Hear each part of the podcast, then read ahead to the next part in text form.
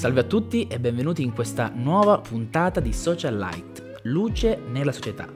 Grazie per aver, per aver ascoltato i nostri contenuti fino ad adesso e quest'oggi ho il piacere e l'onore anche di presentarvi un ospite che eh, per me è stato molto molto importante in questo percorso di vita che sto facendo perché appunto come sapete benissimo sono uno studente di teologia e quest'oggi abbiamo il, mm, il direttore nonché professore dell'istituto appunto Avventista di Teologia che è Davide Romano. Grazie Davide per essere stato qui con noi, per aver accettato il nostro invito. Molto volentieri, buongiorno a te e buongiorno a coloro che, che poi ci guarderanno o che ci stanno già guardando. Bene Davide, ehm, Abbiamo detto appunto che sei il direttore di questo istituto, eh, però mi piacerebbe un po' andare indietro eh, perché non ho detto ma sei comunque un pastore della Chiesa Adventista Italiana. Eh, qual è, eh, come è nato un po' questo rapporto con Dio e da dove viene? Ma viene certamente da, da un itinerario che è nato come itinerario familiare, nel senso che sono stato introdotto alla fede eh, nella chiesa domestica, come si dice, cioè attraverso eh, la fede di mio padre, diciamo di, di, parte della mia famiglia. In realtà la mia famiglia aveva eh, due eh, due appartenenze, diciamo così, un'unica credenza che appunto è la credenza cristiana nella forma della fede evangelica, ma una doppia appartenenza, ovvero eh, una parte della mia famiglia, eh, soprattutto il ramo materno, era di fede battista, eh, e una parte della mia famiglia, soprattutto di ramo paterno, eh, con mio padre, diciamo, come iniziatore, in qualche modo era la fede avventista e quindi sono cresciuto in un ambiente evangelico un po' plurale, eh, ma a forte connotazione avventista perché eh, appunto chiesa e, che, nella quale sono particolarmente cresciuto e mi sono formato è indubbiamente la chiesa avventista, fin tanto che poi in età eh, un po' più adulta mi sono, ho chiesto di essere battezzato. Mm-hmm. E, allora la chiesa di provenienza sarebbe? La chiesa di provenienza sarebbe la chiesa di Lentini, Lentini provincia di Siracusa. Beh, Sicilia, sì, sì. Abbiamo almeno eh, la provenienza in comune comunque, perché mm. anch'io appunto sono siciliano. E ehm, prima di arrivare un pochettino ehm, al tuo ruolo attuale, mi piacerebbe un pochettino che condividessimo insieme anche con chi ci sta ascoltando eh, anche il tuo rapporto proprio eh, intimo con Dio, cioè ehm, capita nei nostri, nei nostri, momenti di vita che ci, sono, possono essere dei momenti alti come dei momenti bassi eh, e a me piace un pochettino parlare quando si parla soprattutto di spiritualità, ehm, dove eh, riesci nella tua vita personale e di fede, nei momenti di sconforto, di basso, dove riesci a trovare quel, quella mano, quell'aiuto da parte di Dio. Ma lo trovo nella Bibbia. Eh, questa è la prima risposta. Lo trovo nella Bibbia, lo trovo, eh, lo trovo, lo vado trovando e lo vado aspettando eh, ogni volta che ehm, la Bibbia attraverso l'opera prodigiosa dello Spirito Santo eh, dispensa alle mie incertezze, ai miei timori, una delle sue perle eh, e quindi appronta un sostegno, diciamo, alla, a, alle mie istanze. Eh, poi ci sono anche fratelli e sorelle nella fede, ci sono anche amicizie che eh, sono utili, importanti, perché anche attraverso quella prossimità si precisa non di rado una, ehm, una parola di Gesù, insomma un conforto di Gesù, uno stimolo, un incoraggiamento. Quando Martin Lutero, come poca, dicevi poc'anzi, sono docente, qui insegno storia della riforma e qualche altra materia, diciamo, ma eh, quando Martin Lutero dice che il Signore ha voluto che il cristiano avesse la comunità, la Chiesa, e gli chiedono perché la Chiesa è importante, Martin Lutero risponde affinché il singolo credente non sia lasciato solo a combattere contro il diavolo. Ecco, eh, sia pure al di là di un linguaggio che a noi oggi sembra fin troppo persino folcloristico, ma non è folcloristico, eh, però questa risposta di Martin Lutero diciamo ha una grande verità. Eh, senza una comunità di amici e di credenti la tua fede vacilla. Eh, non perché Dio non sia bastevole, ma perché hai bisogno appunto che uomini e donne come te in cammino, come te, compagni di questo viaggio meraviglioso, eh, apprestino il loro conforto, il loro sostegno eh, alla tua esistenza, alla mia esistenza, insomma, ecco, quindi eh, ripeto, la risposta è innanzitutto la scrittura, che in fondo è una galleria di uomini e donne che hanno testimoniato in altra epoca affinché noi potessimo, a loro insaputa in un certo senso, avere eh, notizia di questo lieto evento che è l'Evangelo. E, e però, ripeto, a questo si aggiunge anche una comunità in presenza, mi piacerebbe dire una comunità attuale che, che certo, se, senza la quale ecco, la, la, vita spirituale si rischierebbe di ripiegarsi in un intimismo che, che potrebbe anche essere soltanto uh, pieno di noi stessi. Mm. Non ho nulla contro alcune forme rarefatte di testimonianza spirituale solitaria, so che esistono esperienze anche lì in cui, eh, diciamo, nel silenzio di un eremo eh, si apprezza persino meglio la voce di Dio.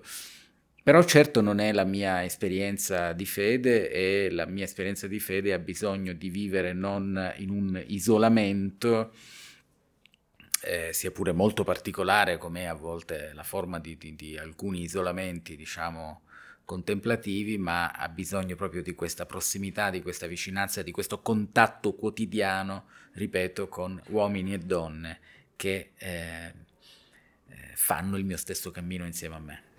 Sì, diciamo che eh, anche è il messaggio che Gesù su questa terra ci ha voluto lasciare, un Gesù che è comunque circondato sempre da persone che magari eh, a volte amava eh, dei momenti di solitudine, però che fondamentalmente è un, un Gesù che ha la relazione come base di tutto e che fondamentalmente anche quello che ci hai detto è molto importante perché cioè, vuol dire che non, cioè, vivere un rapporto stretto con Dio è importantissimo, però condividere questo rapporto anche con altre persone è lì che diventiamo più invincibili e più, più forti. Quindi ti ringrazio per questo che, ci, per questo che c'è, questo messaggio che ci stai lasciando.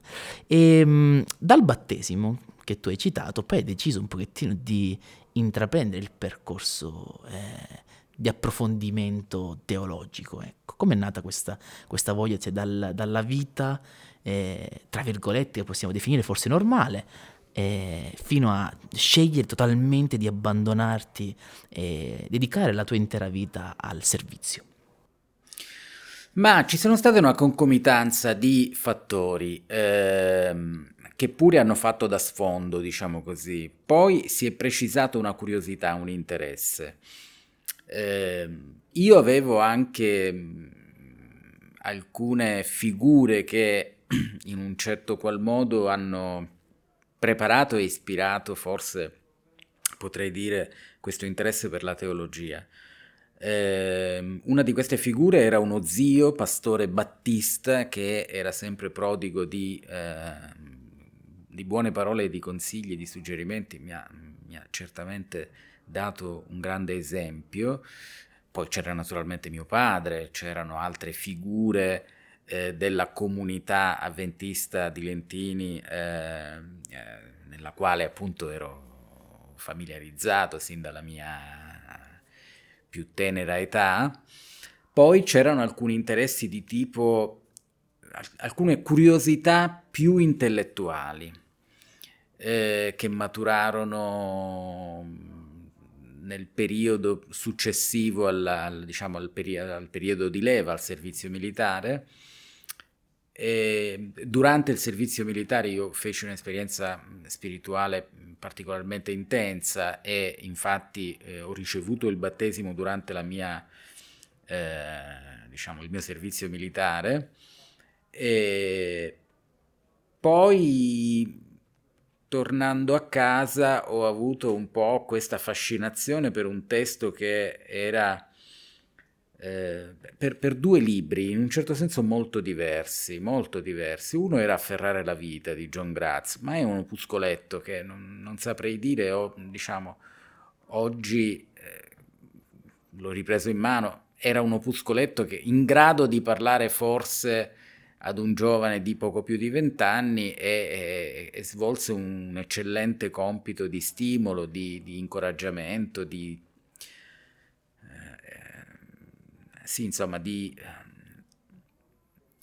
ha attivato in me una curiosità, ha attivato in me un bisogno.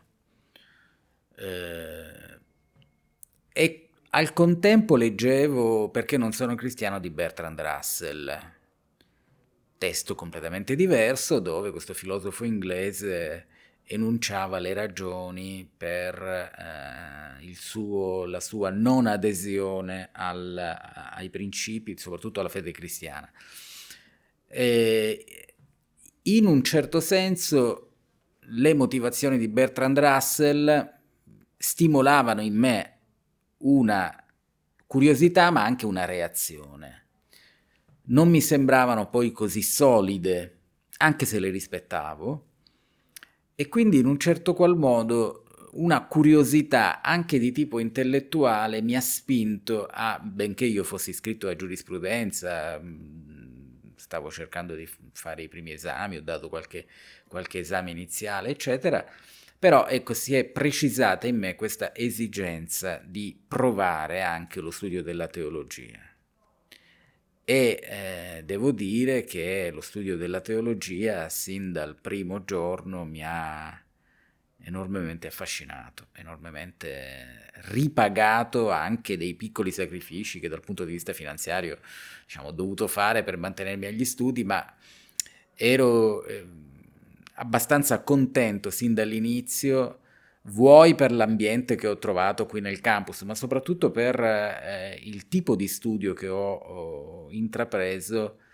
mi sono subito trovato nella mia, diciamo, situazione migliore. Ecco. E quindi da lì a qualche tempo ho poi lasciato giurisprudenza dopo un anno, un anno e mezzo e mi sono concentrato esclusivamente sullo studio della, della teologia. Mm-hmm. E um, come e passa, come si è evoluto il tuo rapporto da una volta che hai approfondito certi passi, certi, certi approfondimenti proprio teologici, possiamo definirli, eh, come si è evoluto il tuo rapporto con Dio in questo percorso? E questo bisognerebbe chiederlo a Dio, nel senso che noi non siamo i migliori testimoni di noi stessi. E può darsi che se io ti dicessi è stato un rapporto bellissimo, un progresso continuo, una crescita continua, il Signore si metterebbe le mani ai capelli e direbbe questo non ha proprio capito niente. E quindi bisogna anche essere consapevoli del fatto che il nostro rapporto con Dio è sempre un rapporto, diciamo, tendenzialmente teso, complicato, con momenti molto belli, con momenti molto toccanti, ma è sempre un cantiere aperto. Eh, eh, noi riusciamo a valutare soltanto una piccola parte di questo cammino. E, e, naturalmente io ho per parte mia delle buone impressioni, delle buone impressioni, cioè potrei dirti persino che la teologia um, ha salvato la mia vita. Certo, prima della teologia c'è la fede, ma io non distinguo poi fino in fondo fede e teologia cioè il credere in, che si precisa nella fede, nell'affidarsi alla persona di Gesù. E il credere che, eh, cioè i contenuti di questa relazione, vanno distinti in via, diciamo così, eh, scolastica, ma, ed è utile farlo, ma, ma per me sono intimamente intrecciati e, eh, e quindi questa fede in Gesù è stato eh, ogni volta che, diciamo, soprattutto per merito, eh, per merito di Gesù e per merito del suo spirito, ogni volta che ho capito qualcosa, mi è arrivata qualcosa, è capitato tante volte nella mia vita, ho avvertito che un passo in più era stato fatto nella direzione giusta, non per un movimento che io avessi impostato meccanicamente, ma eh, per, eh, per, questo effetto, diciamo, di attrazione che Gesù esercita su di noi. E, e al tempo stesso il calarmi intellettualmente dentro le dinamiche di pensiero che la fede eh, necessariamente mh, stimola, diciamo.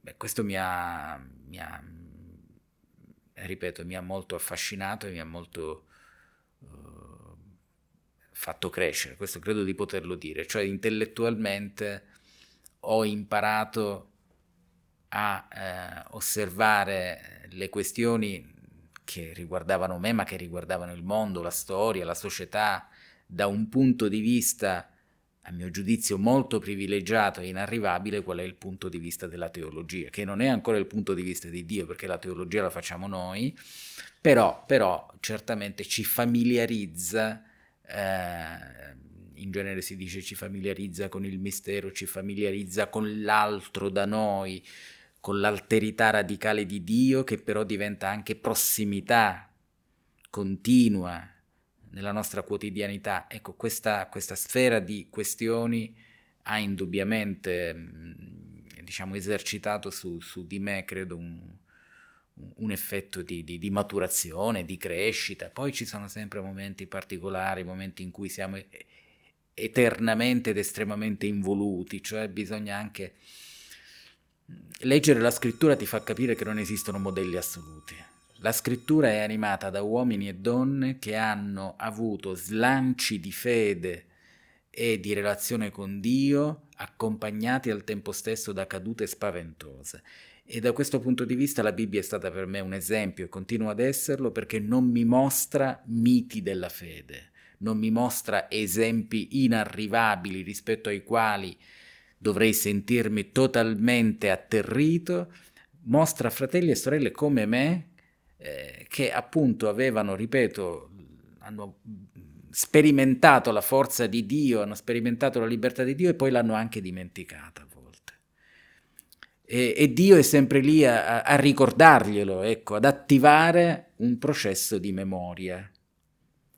E anche per questo la teologia è un ottimo studio perché più di ogni altra disciplina più di ogni altra disciplina, in un certo senso, attiva una memoria che non è soltanto la memoria selettiva di cui siamo, diciamo, umanamente dotati, ma è una memoria integrale, la memoria appunto delle cose che Dio ha compiuto nella storia, spesso a nostra insaputa. È davvero interessante perché io banalmente, è una, è una domanda che si fa spesso, magari tipo qual è, com'è il tuo rapporto con Dio, sta aumentando no. Però è interessante quello che ci, che ci stai dicendo oggi perché effettivamente è una domanda che noi possiamo rispondere in parte, perché cioè, dovremmo sentire anche l'altra campana, tecnicamente forse l'altra campana non sarà mai così entusiasta. Però ti dico, te lo sai, io eh, spesso rappor- eh, mi rapporto molto con i giovani e... E vedere te che racconti anche di questo con una certa serenità è davvero importante perché diverse persone giovani in questo caso sentono questo, percepiscono questo non sapere l'altra campana come un peso, come qualcosa che li schiaccia, come qualcosa che li avvilisce e, a volte tendono a pensare il rapporto, il proprio rapporto con Dio come un qualcosa di... Eh, che è utile nel momento del bisogno, ma che un po' eh, nei momenti invece di gioia, nei momenti, di, eh, nei momenti alti comunque della propria vita, eh, si può mettere da parte. Quindi molto spesso sentono questa tensione nel proprio rapporto. Perché devo andare da Dio se lo, lo cerco fondamentalmente soltanto nel momento del bisogno? E, ehm, te che ci hai raccontato un pochettino con questa serenità un po' tutti questi passaggi, ci hai raccontato anche eh, l'umanità del rapporto con Dio che può avere degli alti e dei bassi. Eh, cosa senti di, di, dire a questi giovani che av- avvertono questa tensione nel proprio rapporto con Dio? Credo che fin tanto che c'è tensione c'è fiducia, c'è una relazione. Quando la tensione, e io naturalmente formulo l'augurio che questo non accada, ma quando la tensione non si avvertirà più, non è che le cose vanno definitivamente bene, ma vanno definitivamente male. Ecco, quindi bisogna che eh, un, grande teologo che io apprezzo molto, Gianfranco Ravasi, teologo cattolico, dice fin tanto che siamo inquieti possiamo stare tranquilli, ma fin tanto che siamo inquieti. Ecco, quindi c'è un'inquietudine che non è un modo di, di, così, di atteggiarsi, non è un atteggiamento, c'è un'inquietudine profonda che nasce dalla fede. E vorrei dire che il modo, in, probabilmente il modo che Dio utilizza più spesso per scuoterci e per interrompere la nostra autocelebrazione. Una frase molto bella che Bonhoeffer, Dietrich Bonhoeffer ripeteva spesso ai suoi studenti era lasciatevi, un'esortazione, lasciatevi interrompere da Dio, lasciatevi interrompere. Perché eh, viviamo, diciamo, in una società che ci educa fin troppo a parlare di noi stessi in maniera a volte anche un po' banale. Eh, io credo che parlare di noi stessi abbia un senso, significa anche certamente provare a, razionalizzare diciamo, quanto accade in noi, a, a, portarlo a livello del linguaggio. Io non, non voglio disprezzare assolutamente questa dimensione, ma questa dimensione non può essere l'unica dimensione della nostra vita, altrimenti eh, intanto non fioriscono relazioni intorno a noi perché effettivamente siamo dentro una modalità egocentrica, autocentrata appunto, che non, non favorisce l'ascolto dell'altro, la curiosità per l'altro. Ecco, quando Henry De Luca dice l'ultima forma di cultura che c'è rimasta, quando c'è rimasta, è la curiosità per qualcun altro che non siamo noi.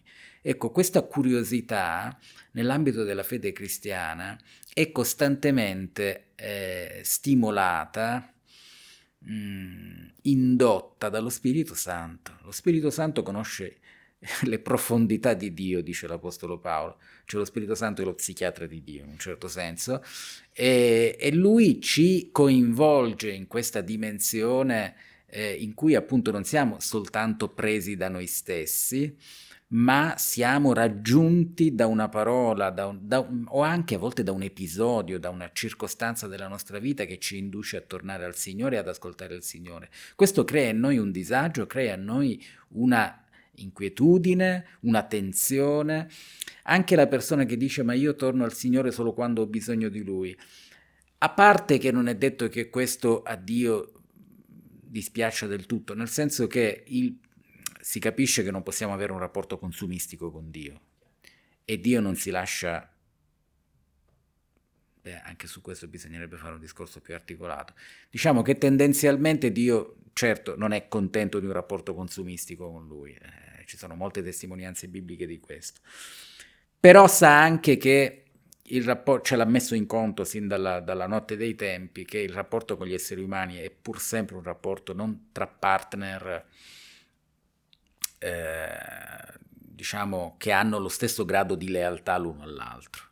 Il partner umano eh, ha molte volte dimostrato la propria incapacità ad avere un minimo di lealtà nei confronti di Dio. Il Signore lo sa, se non ci ha abbandonati al diluvio vuol dire che, come dice la scrittura, ha messo in conto anche di eh, rimetterci sempre un po' di più, cioè questa relazione la va avanti per merito suo, non certo per merito nostro. E quando noi torniamo a lui è perché questo rapporto di fede a volte anche tenue, a noi sembra molto tenue, ma è stato continuamente da lui alimentato. Eh, quindi è sempre un buon segno.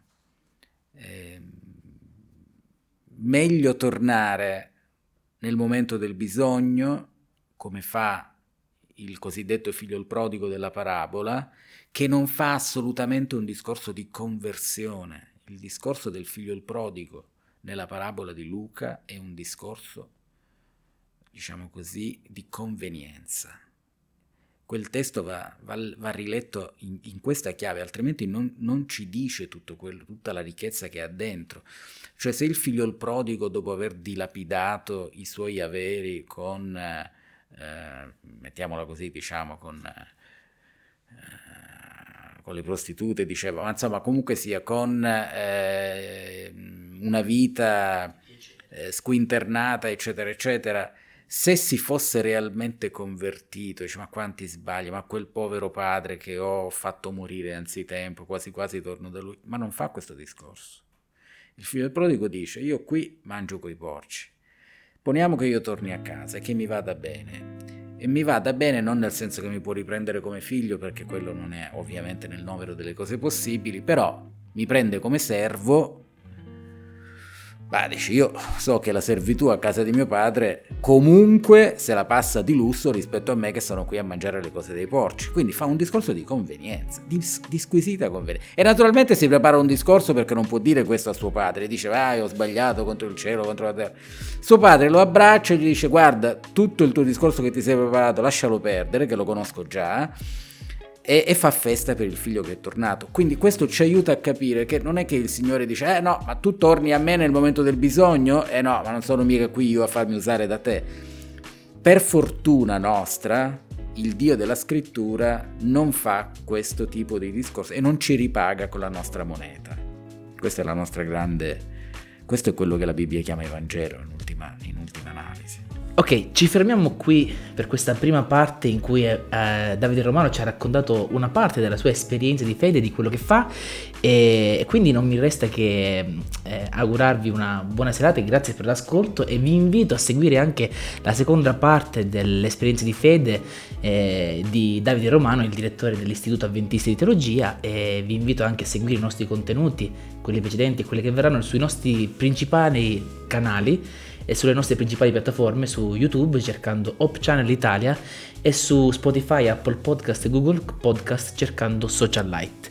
E vi invito anche a interagire con la nostra pagina Instagram cercando Social Light Podcast. Buona giornata e grazie per l'ascolto.